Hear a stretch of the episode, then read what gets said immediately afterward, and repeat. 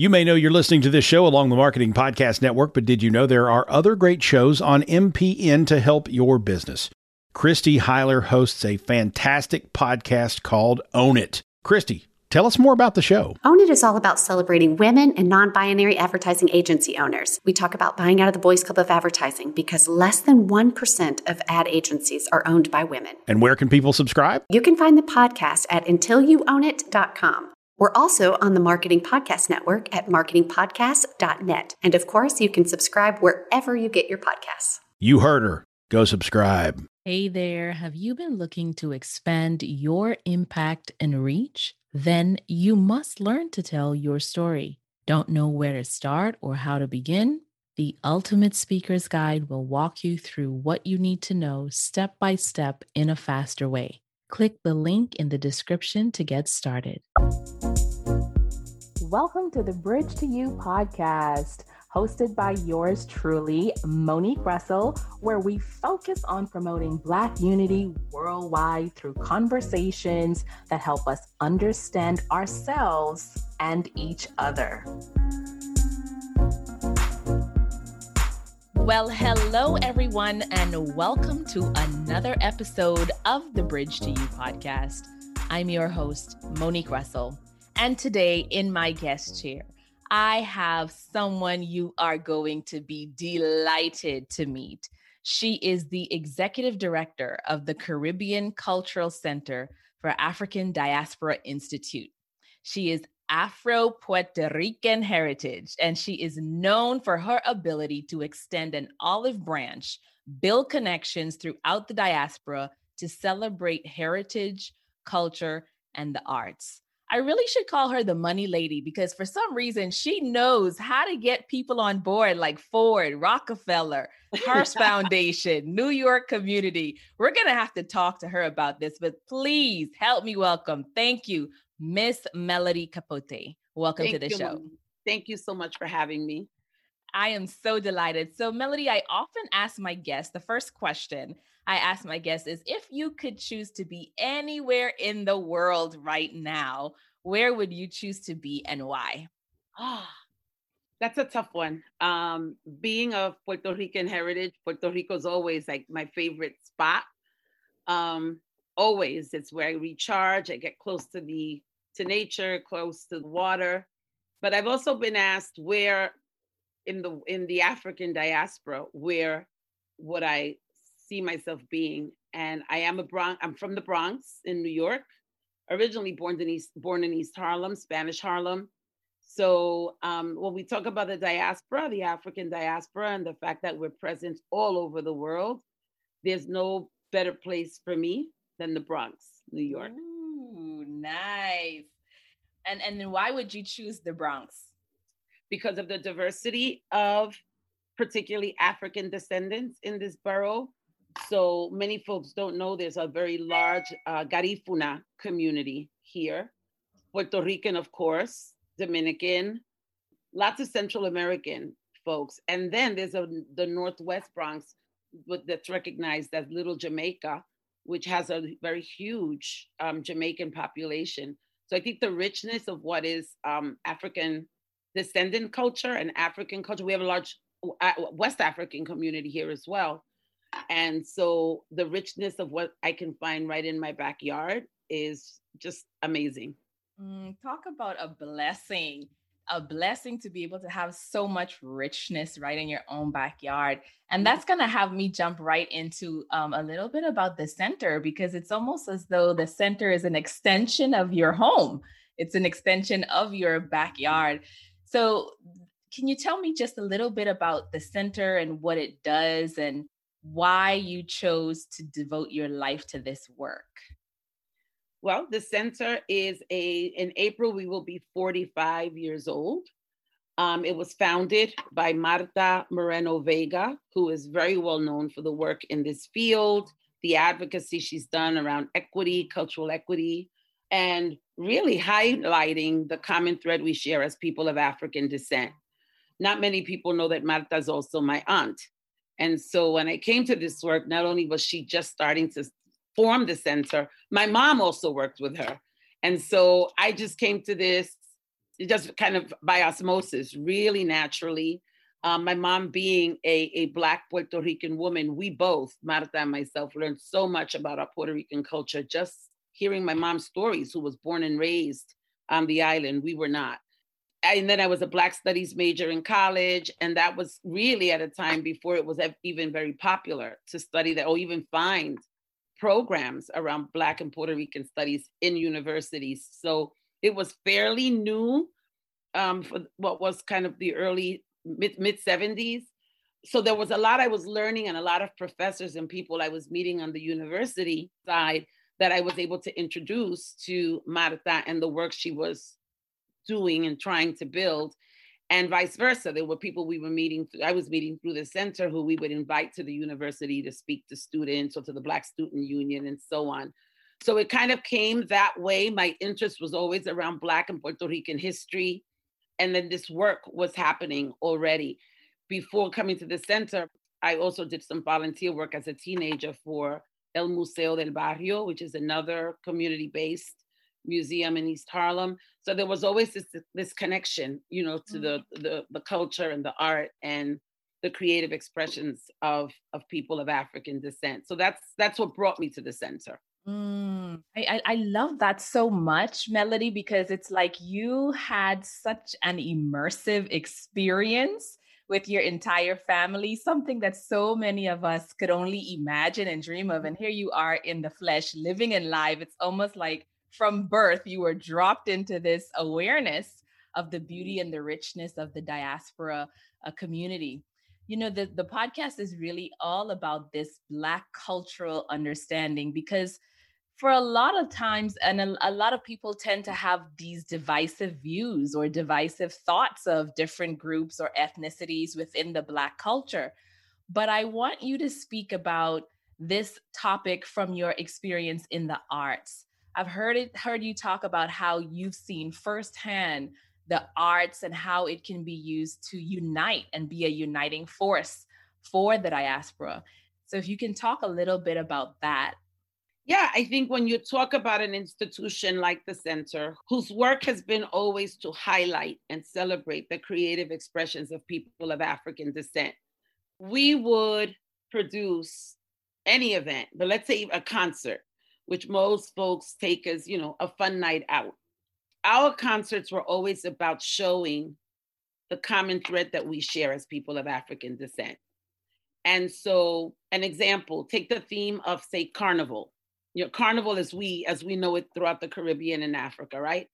Carnival traditions, we would host an event where in one afternoon, one evening, you'd have a group from New Orleans with Mardi Gras, a group from Brazil with Carnaval from Brazil, and maybe a group from Cuba with the comparsas all all carnival traditions.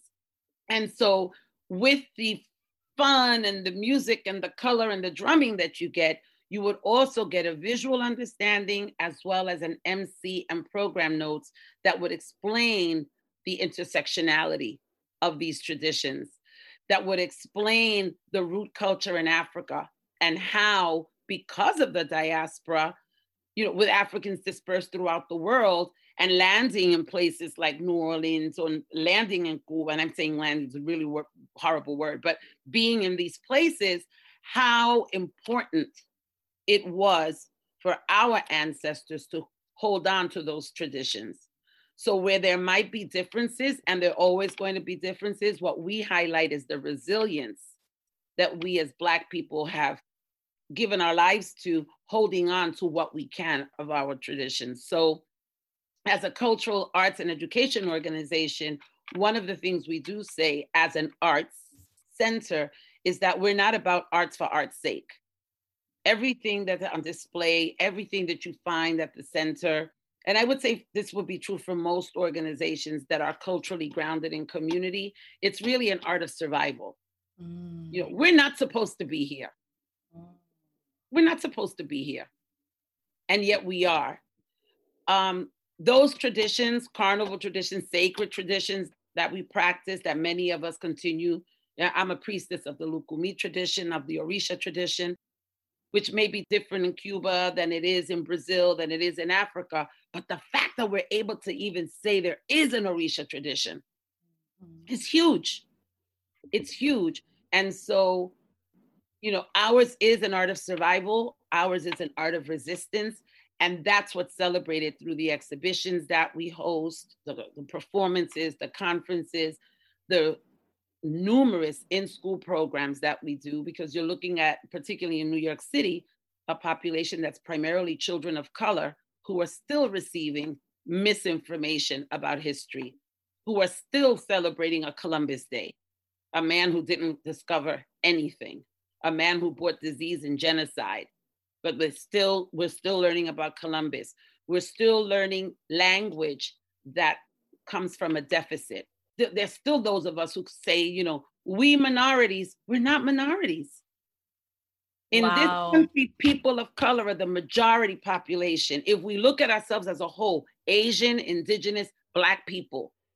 But if we want, if we want to focus on African descendant people alone, we are no longer a minority population. And until we kind of change and shift that mindset and our narrative and the narrative we share with our children, we're not going to see the changes that need to come because it has to start with us and is, so that's that's what that's the role we play. There's so many things that you said just now that i i just want to go in so many different um directions and dive deep because the whole aspect around language and having that deficit and then this intersectionality of tradition. So so your your center the arts is is this way of preserving what we've lost and and reintroducing that we have this commonality. You know, earlier this morning I was being interviewed and someone asked me the question, if you were to connect people from Africa, the Caribbean, the Americas um, through language,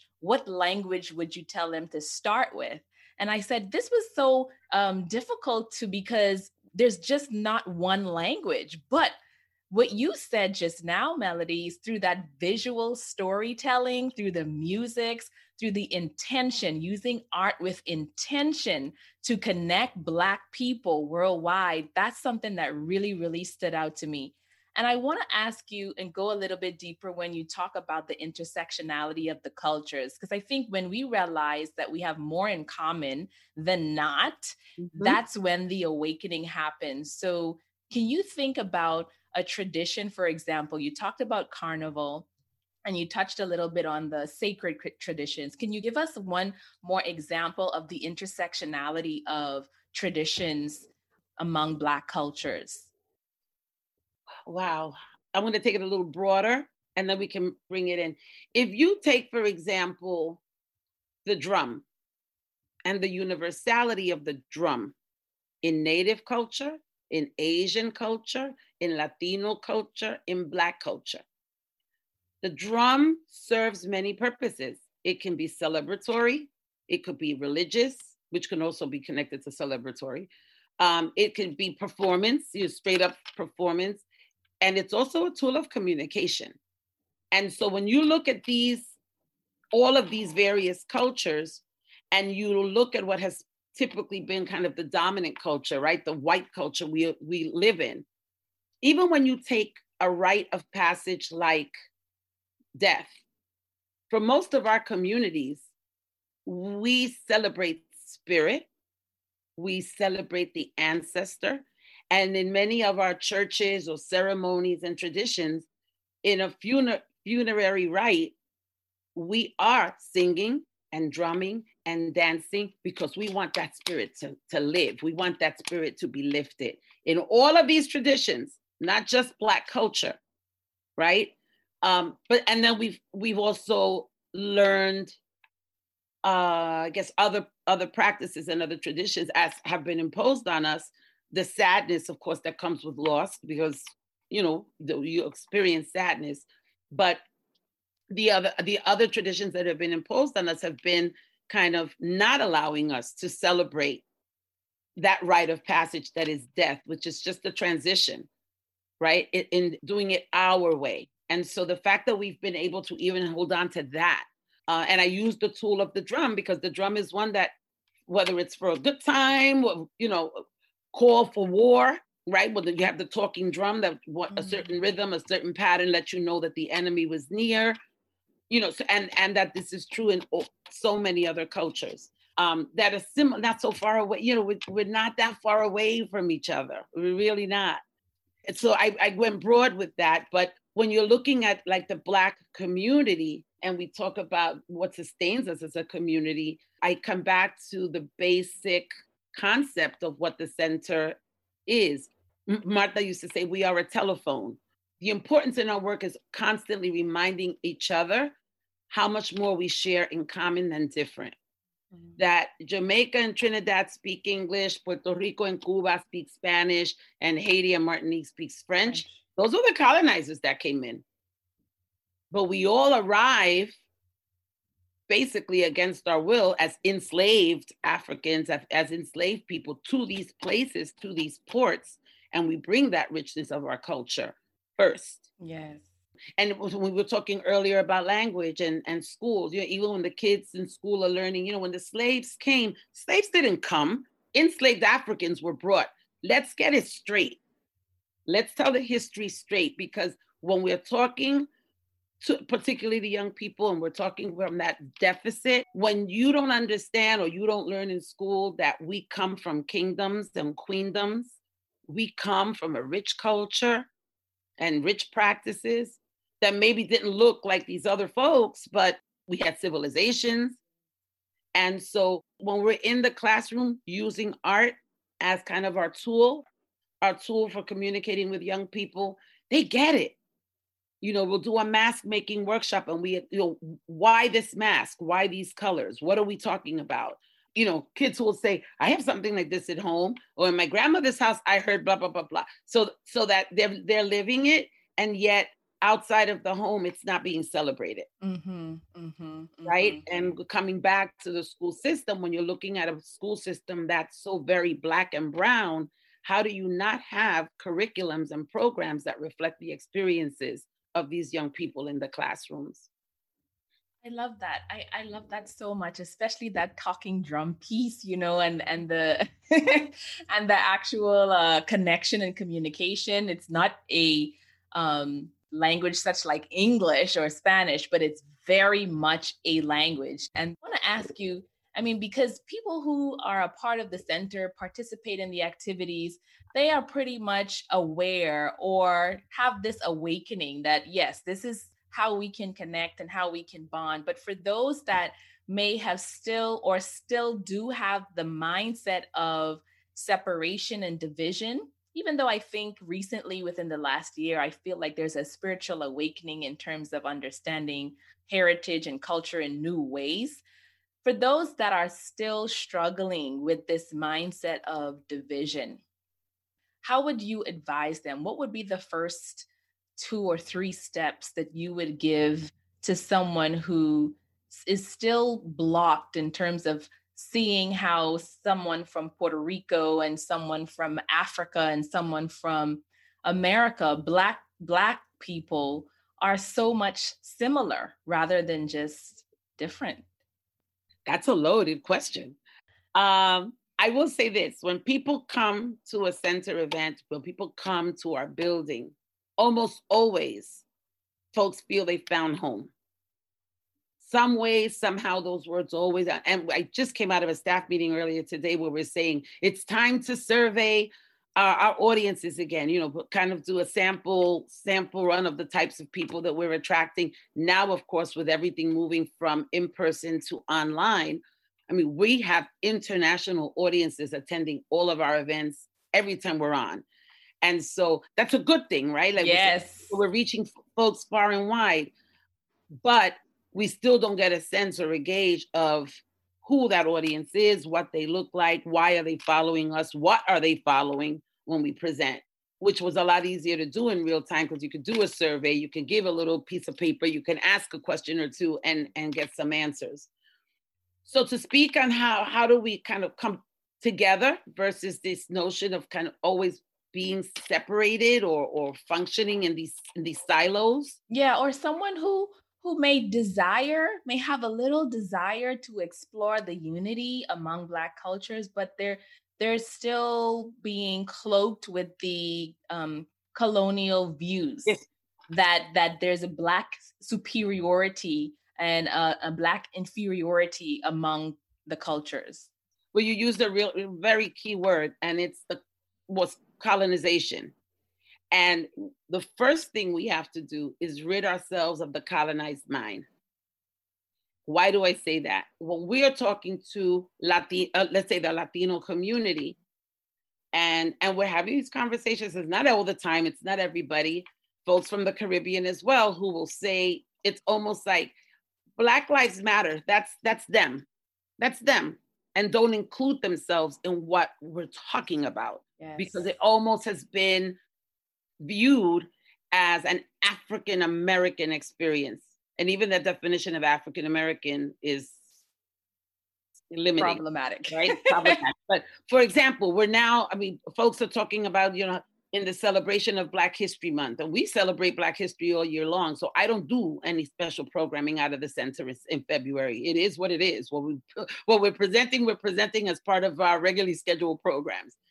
But we will get requests, say, from a school that says, "Oh, for Black History Month, we'd like to have a program," and we offer them bomba en plena from Puerto Rico, or Haitian voodoo drumming classes from you know from Haiti and we'll get a response like, no, no, no, you know, it's we're looking more for that kind of, and I know what they're looking for, the southern kind of cotton picking experience. And I'm like, no, we're celebrating all black culture. Yes. Right. And so when I'm talking bomba and plena from Puerto Rico, we're talking about the town where my grandfather was born, which is Loíza. It was the entry point in Puerto Rico where most enslaved Africans were brought. Hmm. And it's still a town in Puerto Rico that's very rich in its blackness, right? And is a poor town, continues to be a poor town. So when we talk about bomba, I'm saying, oh, you can't get, let me tell you, you can't get more black than having bomba, bomba dances. It's a dance of resistance. And it's a dance that has survived the transatlantic trip, right? So the conversations we're consistently having we get it. You've got folks who are, you know, on point and very progressive in their thinking. But when I mention the colonized mind, it's because even in our own homes, and I'm sure this is true of every listener who's who's following you today, in our own homes, we have that notion of good hair, bad hair, light skin, black folk, yellow, the term, you know, yellow skin. Yes. Marry light because oh, the babies right? Wide nose, thin nose, picking up your lips, to trying to find. We do that ourselves. We don't need anybody else to do that because we're doing it to ourselves. And so when I'm giving a lecture, let's say to a primarily Latino audience or students who might visit us, there's a phrase we have in Spanish that says, ¿Y tu abuela, dónde está? And it translates into, and your grandmother, where is she? And what we mean by that is, you go back two generations, three generations, you got a black grandmama somewhere. That's in that lineage. There's no denying it. You're not a Puerto Rican if you can't identify with your black, indigenous, and Spanish roots. Wow. Right. Same at Jamaica. You've got the blacks, you've got the Indian, you've got the the the, the English colonizers that came in. So I mean, and this is true of all the places. I'm I, I just picked those two. But when we raise that question, you know, people go like, huh? What? You know, and it's it's a very fine line. The differences that you you know that we're highlighting so badly really don't exist. We create those differences. And so the issues of colorism yes. are real. The issues of being able to just understand that, yeah, there are some differences, but we're here and we've been able to sustain and maintain traditions that are grounded in our homes, grounded in our communities. I mean, the center is not in a downtown Fifth Avenue space. Well, the, we probably couldn't afford it, but I mean, we we intentionally are grounded in the community we serve, right? And right now, we just opened a firehouse. It's going to be now three years in April. We were awarded a firehouse in East Harlem on 125th Street between Lexington and Park Avenues. That is a landmark building in the last five years, we've seen all the developers coming in. Yes, gentrification on steroids, but we're not going anywhere.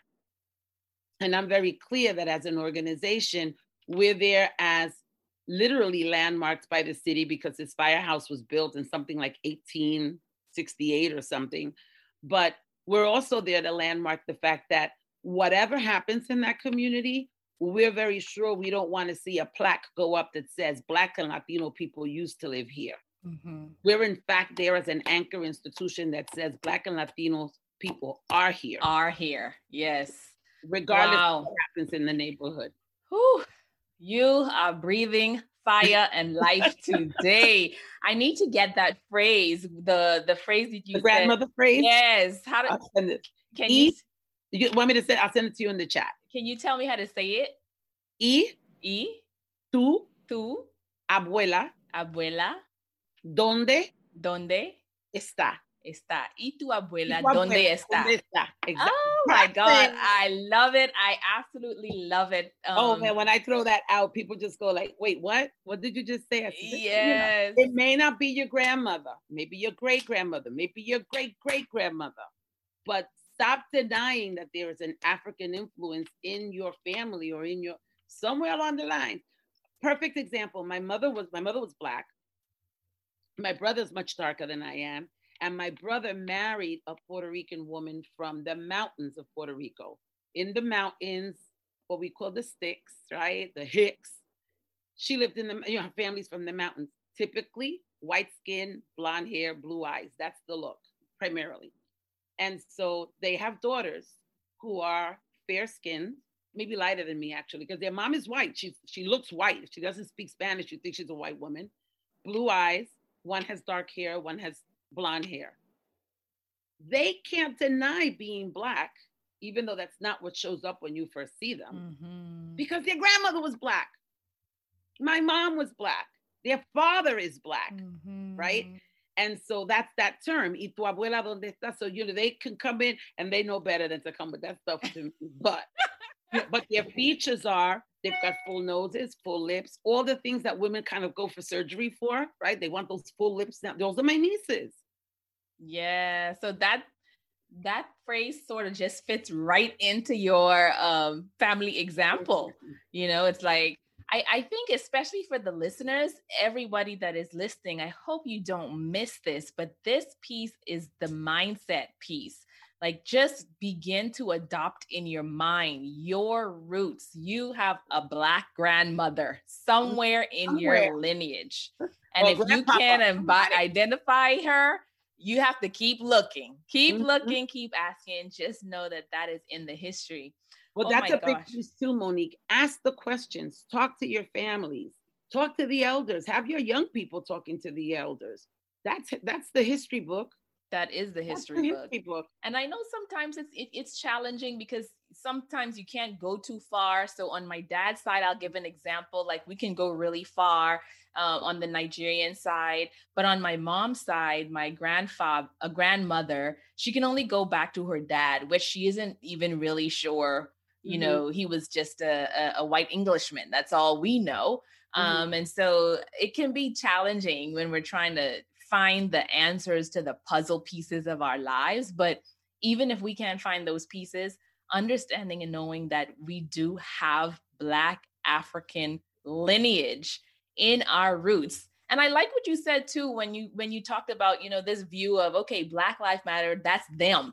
That's that's them. That's not us and shaping this idea that no, it is not them. It is really us. Us, all of it, us. It is it is all of us. So mm-hmm. that's something that really stood out to me today. And I hope our listeners heard what you said in terms of the intersectionality of the of the traditions. We have so much in common. The food, the mm-hmm. music, there's so many similarities and use that as the bridge. Use that as the bridge of black unity and understanding. Also, the whole art is a survival piece. I'm talking about activism. I'm talking about setting a goal, making sure that you consume Black art, Black history, Black music as a way of activism for the soul. I talked about that in a previous episode. And so I want to just point out when you talked about that being art of survival, it's not just art for art's sake, it's with intention, it's with unity, it's with understanding, and also the impact. And finally, I think I'm going to let me jump in really quickly and the importance of supporting our institutions. Right? Yes. Nobody supports our institutions. And I say this, I mean, yes, of course, if you could support, make a donation to the center, absolutely. But wherever your listenership is, wherever there's a, an arts institution, a cultural institution, your businesses, Black owned mm. businesses, we have to support them. They're the ones struggling. All of us are struggling the most. Mm. And, and in this time, and I call them the pandemics of COVID 19 and Black Lives Matter, because that these are the pandemics that are hit. Our communities have been hit the hardest. Mm-hmm. We're not hearing the numbers, we're not seeing the numbers as clearly as they could be. The loss of, of life across the country, mostly people of color. Yes. Who don't have the access, who don't have the opportunity, who don't have insurance. And so wherever you can, supporting Black businesses and, and nonprofit organizations such as ours, the same way you support church as a charity. You know, a lot of our organizations are also charity organizations. We're all registered as what, what are called 501c3, not for profit organizations. So, you know, uh, supporting your Black dance company, theater companies, you know, a center like ours is really, really important. Yes, I, I love that you made that point because it's like um it's it's almost like you are supporting something it's a cyclical process it's it's it goes all the way around. We support the center the center supports us and it just goes around and it continues in this cycle of renewal. So supporting centers like yours it's a process of self-preservation because you are actually realigning your focus. You're you're you're going to be able to show up differently with more confidence with more understanding. There's something powerful about connecting to your historical past and and i think i'll just say this i know like the ancestry.com um, websites and things like that those exist when we do the dna searches and things like that those exist because so much of the data and research shows that when we are able to understand our past and we're able to understand our history, it just creates an entirely new way of living and being. It's it's that connection piece and that connection point for us. So before we begin to wrap up, mm-hmm. I want to ask you about the Garifuna people because you mentioned that and I know that is something that is not widely discussed or or even well known or talked about. And so, if you could just share a little bit about the Garifuna people before uh, we begin to wrap up, that would be great. Well, what I was saying, I think this is probably before we started on the call, is that being in the Bronx, there is a large Garifuna community, and there are Garifuna people uh, basically from El Salvador, Belize, and Costa Rica. And the Garifuna were one of the first communities of free slaves or runaway slaves that formed their own quilombos, their own, I can't think of the word in Spanish, but the word is quilombo. I mean, in English, the word is quilombo, and it's a free African community. Jamaica also has had a very huge free African community up in the mountains in Jamaica and formed their own systems, the ways of life and, and language. And the language being one much like patois, a matter of survival. It was a communication that only when talking to one another, you know, they could understand. Others would come in and wouldn't know, you know, the colonizers, if they should come in, wouldn't even know what they were talking about. And so these are traditions that have slowly made their way out of Central America to places like New York City. And there's a huge community in the Bronx that gathers for celebratory reasons, for what I've found, while it's, it's performance based, it's really about being able to pass on these traditions to the children.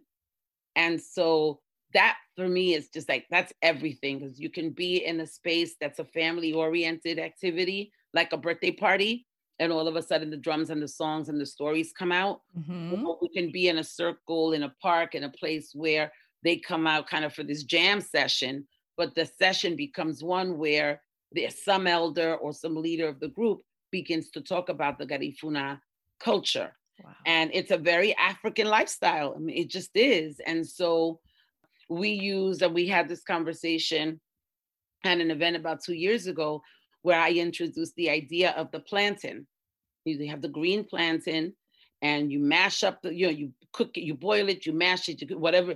And for the Puerto Ricans, we created a dish called mofongo. Mm. In Africa, it's fufu. You're making me hungry, Melody. Dominican Republic, it's mangu. It's the same. It's the same food with a different name. Of course, same pot, different spoon. You have the same food. We're talking about the plantain and the plátano, and yet in all of our places, we all eat the mashed plantain. Some put onions, some put this, some put, but the mashed plantain is a common staple food in all of our communities. And so when I first brought that up, we were at a Garifuna event and they were like, oh, yeah, I can't think of the name of it now. You caught me off guard. But they also have like this plate with the plantain. Of course they do. Right? See? Like, of course they do. And so that's why I said to you, one of my favorite places in the diaspora is is the Bronx. It's New York City, but is the Bronx because just the various communities, pockets of communities throughout this borough are amazing, and there's a lot of cross sharing um, of information and cultural. And maybe because it's me and I've been in this so long, but you know, anywhere I go and you know ends up, I will see kind of this cross section, this intersectionality that's happening, not only in what the similarities are, but even where there are differences or yes. where we think differences are, that there's someone who can explain that why. Yes. Yes, that's that? beautiful. You know, where were we moved or where were we forced to go that that got lost? And you were talking about the ancestry. There's a, a website, and I just learned of them this year with the pandemic. African Ancestry. I want to say it may be Af- AfricanAncestry.com, but they are African Ancestry. Mm. And they um, do some wonderful programming. I've done everything I've done with them has been online because of the pandemic, but they have a, a kit that does your ancestry to Africa. So this is specifically about Black people wanting to trace their roots. Oh, that's incredible. And so um, I don't even remember. I know I, I did a membership. It included getting my my kit back. So I'm waiting for my results. And what it does is show you the lineage to Africa. So you may not get even to the point of the tribe. So it's to me, it's amazing because all wow. ancestry.coms, you know, really this takes you at least if it can get you with your foot in Africa that you can say, uh-huh, I'm Malian or Ghanaian. Yes. Or right. Um, it's amazing. So I, I want to say it's they're called African ancestry but if I if when we're off the call, when I find it, I'll send it to you so that you have it and you can share it with your Yes, I would so love that. Oh my God, this has given me so much life. I'm so passionate about this conversation that we're having, Melody. And I just want to thank you so much for sharing your wisdom, sharing your insights, and even just those examples of the intersectionality with the drumming, with the burial, with the food. Mm-hmm. I mean, just all of those things right there, we can hear and learn that, oh my gosh, that's so true. Let's look at these aspects of our culture and the arts and support the arts so that we can begin to strengthen that love and that unity throughout our Black communities. Melody, before I close, is there any final words um, you would like to share with the audience? And also, where can we find you? Oh, okay. Well, the center, um, right now, the physical location is closed, but we are at 120 East, 125th Street in Manhattan, in New York.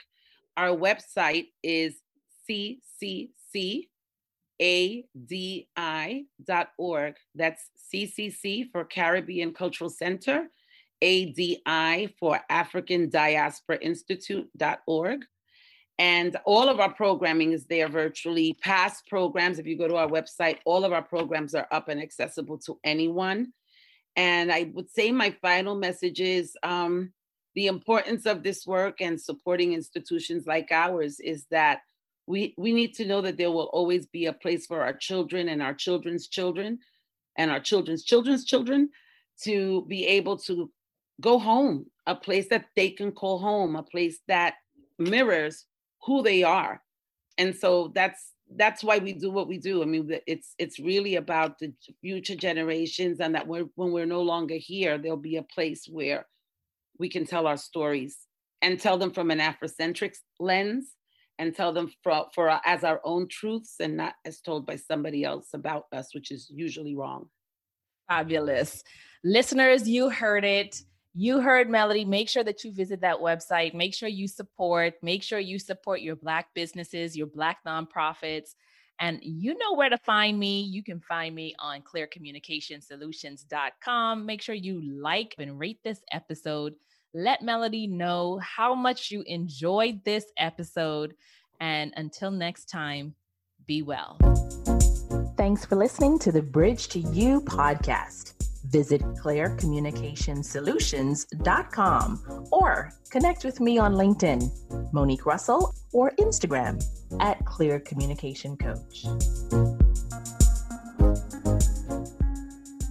This podcast is heard along the Marketing Podcast Network. For more great marketing podcasts, visit marketingpodcasts.net.